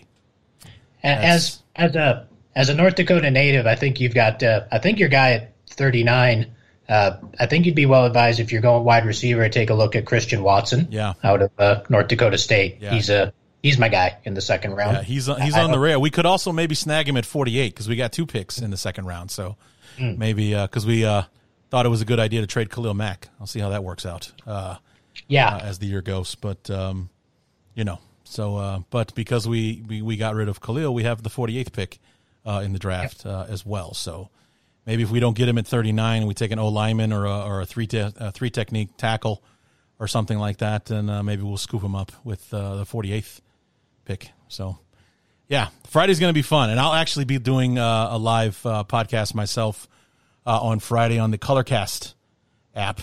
Um, starting uh starting around, I start at seven, so hopefully the Bears haven't picked yet. If not, maybe I'll jump on before because you know the picks are only seven minutes in the second round. Those things fly by. Oh yeah, uh, really fast. So um, well, then and then because the second round is the round where they have all like the the guys from uh, that have connections to the team. Oh, don't get me started. picks, Don't it, get me Started. It's backed up forever, and Yeah. you know, like you're you're watching the guys on ESPN. They're like, well, pick number uh, thirty nine or whatever, and the ESPN's only announced up to like pick thirty five because we have to shuffle people back and forth from the podium or whatever. So Yeah. you're like four picks ahead, and you're sitting there. I'm sitting there on Twitter because you know people get angry if I tip the picks early or Mm-hmm. whatever. So like, why why the hell are you on Twitter if you don't want me to to tip the picks or whatever? but you know, and, and, I want to get the damn pick out there as soon as I can get it on the site so people can read and whatever. But you know, Yeah. it, it's it's just a pain in the ass. And then once we get to the third round, it's only five minutes, and yeah, it gets really uh gets really crazy after that. So, Yeah. but it, it's the most fun we have until the season starts. Oh, so. for sure. I mean, and this is also kind of like the last hurrah. I mean, I, I know that we're we're going to have one more day of fun uh, in a couple of weeks when the NFL finally releases the schedule. Yep. Um, when did that start? By the way, when did they start releasing it after the draft instead of because we should have the schedule now. We like should. traditionally we We should, should, though. No, already I- have it. I don't know when they changed that or why they changed that, but uh, you know the, the the NFL can make an event out of damn near anything. Just about, So yeah. I, I think you know they they don't want it to get sucked into the draft stuff or whatever. It's like okay, we'll let everyone settle down from the draft for a couple weeks, and then we'll do the schedule. Yeah. But because it's the NFL, they're going to release a lot of the stuff over like the course of two Oh, weeks. yeah. like So- like on Thursday, like on Thursday night, they're announcing like the first Thursday night game on Amazon Prime, and then like May fourth is when they announce the overseas games and blah blah blah. Yeah. And now Well, it, it take they, they had to, they had to announce a schedule for the announcement of the schedule, which Right. is which is typical NFL. but you know i've always said and i've joked about it online on twitter on facebook and everything like that that on the day of the release of the nfl schedule it is the worst kept secret in the world by the mm-hmm. time the show actually airs in prime time because there was one year even when they were releasing the schedule before the draft they had to make it a primetime thing on ESPN and the NFL network. So it's seven, eight o'clock at night before the show is finally airing. But by the time the show finally kicks off, of the, at the time, 16 games the Bears are playing, I know 13 of them mm-hmm. before the broadcast of the football game from various different sources online and Twitter and Facebook and all the rest of that stuff. I know 90% of the schedule before I'm allowed to officially know it from ESPN or the NFL network. It is literally the worst kept secret in the world by the time it actually airs. You know, because like you said, the NFL has to turn everything into an event. It used to be, oh, look online at noon because the schedule is coming out and, you know, maybe we'll broadcast a show later on talking about it kind of thing. No, no, no. We're keeping it from everybody until 7 p.m. when 90% of the people will know what 90% of the schedule is because everybody leaks this, that, or uh, the other. So, yeah, it's always kind of a joke. Like, yep, yep, yep, yep. I've got all this, so I just only need to fill in like three blanks out of a 17 game schedule so I can have a complete list of what the road to the Super Bowl looks like this year. So, yeah. anyway, Chris, um, like I said, it was, it was so much fun finally getting this one uh, in. Good luck in the draft uh, this weekend, and we look forward to having you back on in the summer when we uh, wrap up our uh, opponent preview series uh, to get ready for 2022. Uh, looking forward to this summer and inevitably to the uh, Week 18 matchup in Minnesota between our two teams uh, once again. we, we, we, we, you know, like we were saying, we're we're in the upside down with Marty Booker running away from defenders in this football game.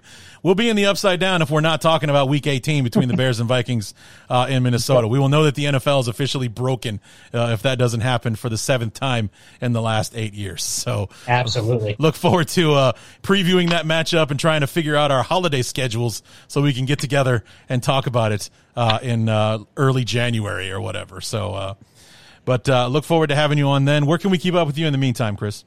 Uh, like I said, we are always at uh, dailynorseman.com. Uh, Twitter handle is uh, at Daily Norseman. Uh, mentioned the, uh, the Vikings Report with Drew and Ted uh, podcast. Uh, I'm going to be live with them for the uh, first two days of the draft. They are also uh, they also put out new shows uh, every Saturday. Uh, I, I think they might slow down during the off season here. Uh, our other uh, podcast from the uh, Climbing the Pocket Network is going to be live uh, all three days of the draft, and they put out uh, brand new content pretty much every day. Cool. And you can find all their shows on uh, on DN as well. So, yeah, if you're uh, if you're interested in listening to uh, Vikings talk, that's uh, that's probably the best place to get it. All right. So, Chris, look forward to having you back on in the summer, and uh, we'll talk to you then. Awesome. Thanks, Larry. Thank you for having me. This episode of the Bears Talk Underground is brought to you by Sports Drink, your digital water cooler. Sports Drink is a newly created internet community that tries to find the intersection of sports and not sports. They're here to help us grow and to hate your favorite team. A rising tide lifts all boats, so go check them out online or in social. Go to sportsdrink.org or open Instagram and type in sports drink, spelled like sports drink, but without the vowels. So S P R T S D R N K. All we ask is that you close the door behind you. We're trying not to let out the funk.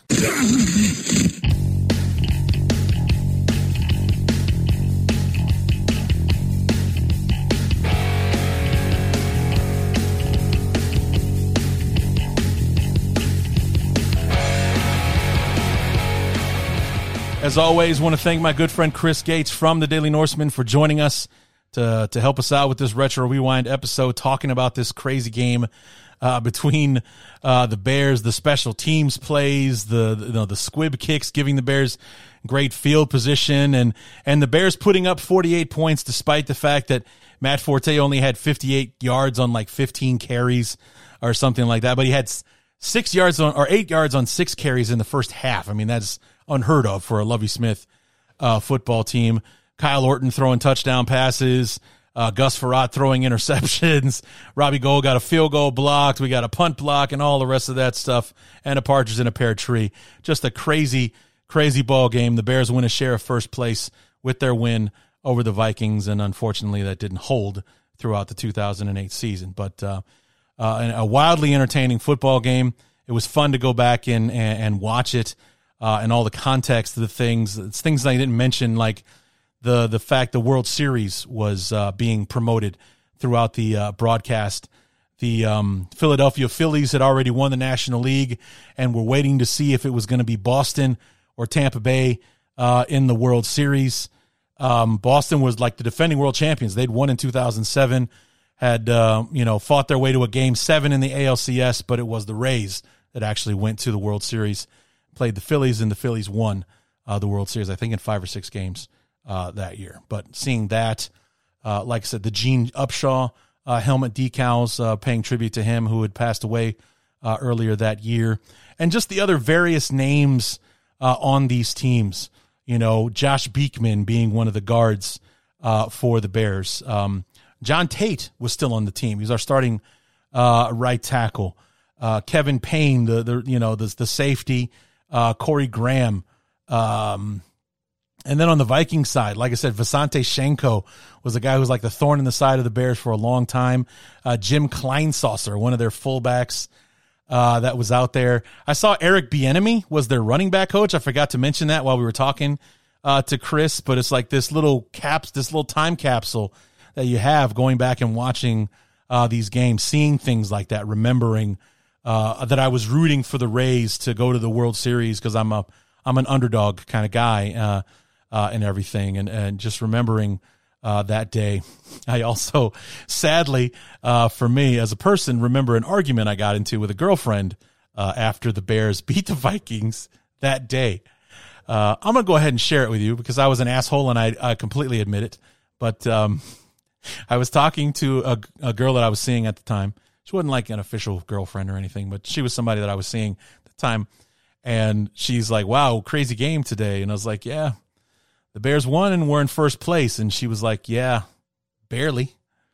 And I let it slide the first time.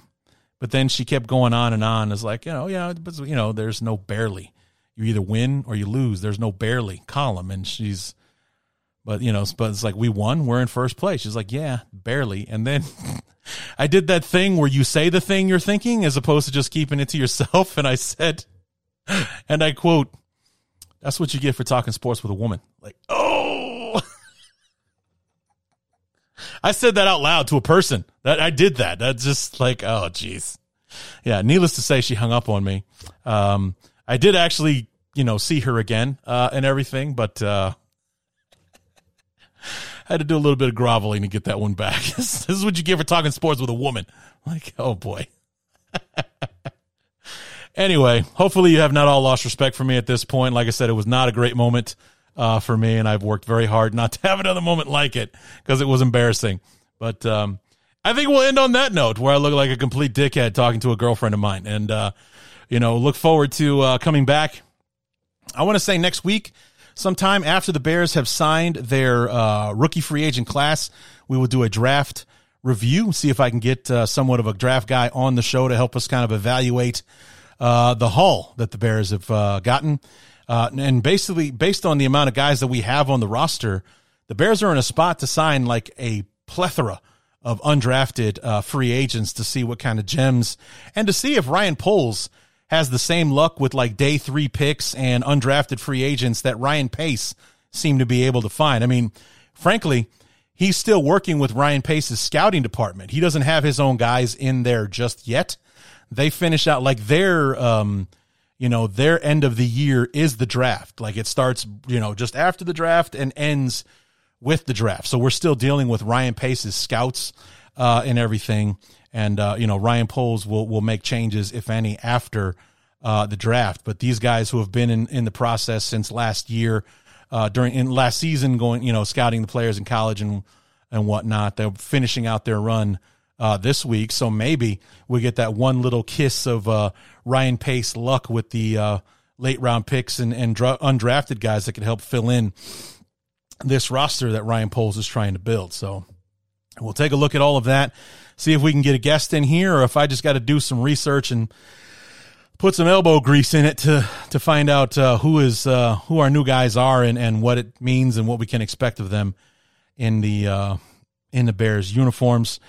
And then the next no, the next no I next show I know for sure uh, I'm doing uh, is uh, May the 13th because May 12th, the NFL is releasing the 2022 schedule. So we'll be doing a schedule review episode. So that's what we have on the radar for now. We're going to do a draft review show some point next week once the Bears have uh, signed their undrafted free agent class. And then a week or two later, we'll do the draft review show. Probably sprinkle in some more retro rewind episodes between now and then. And I know I got Jeremy Reisman on the hook for a Bears Lions game uh, at some point after the draft.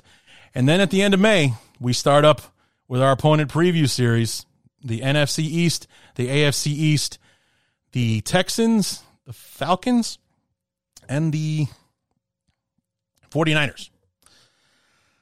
Along with the NFC North teams, obviously. But those are the games, or those are the teams that we can look forward to previewing during the uh, opponent preview series. So Lots to come, and we're about to get busy here, even though we're about to enter that dead zone of the NFL uh, off season between the draft and the start of training camp. But uh, we'll find a way to fill in the time. So uh, thanks so much for listening to this uh, episode, guys.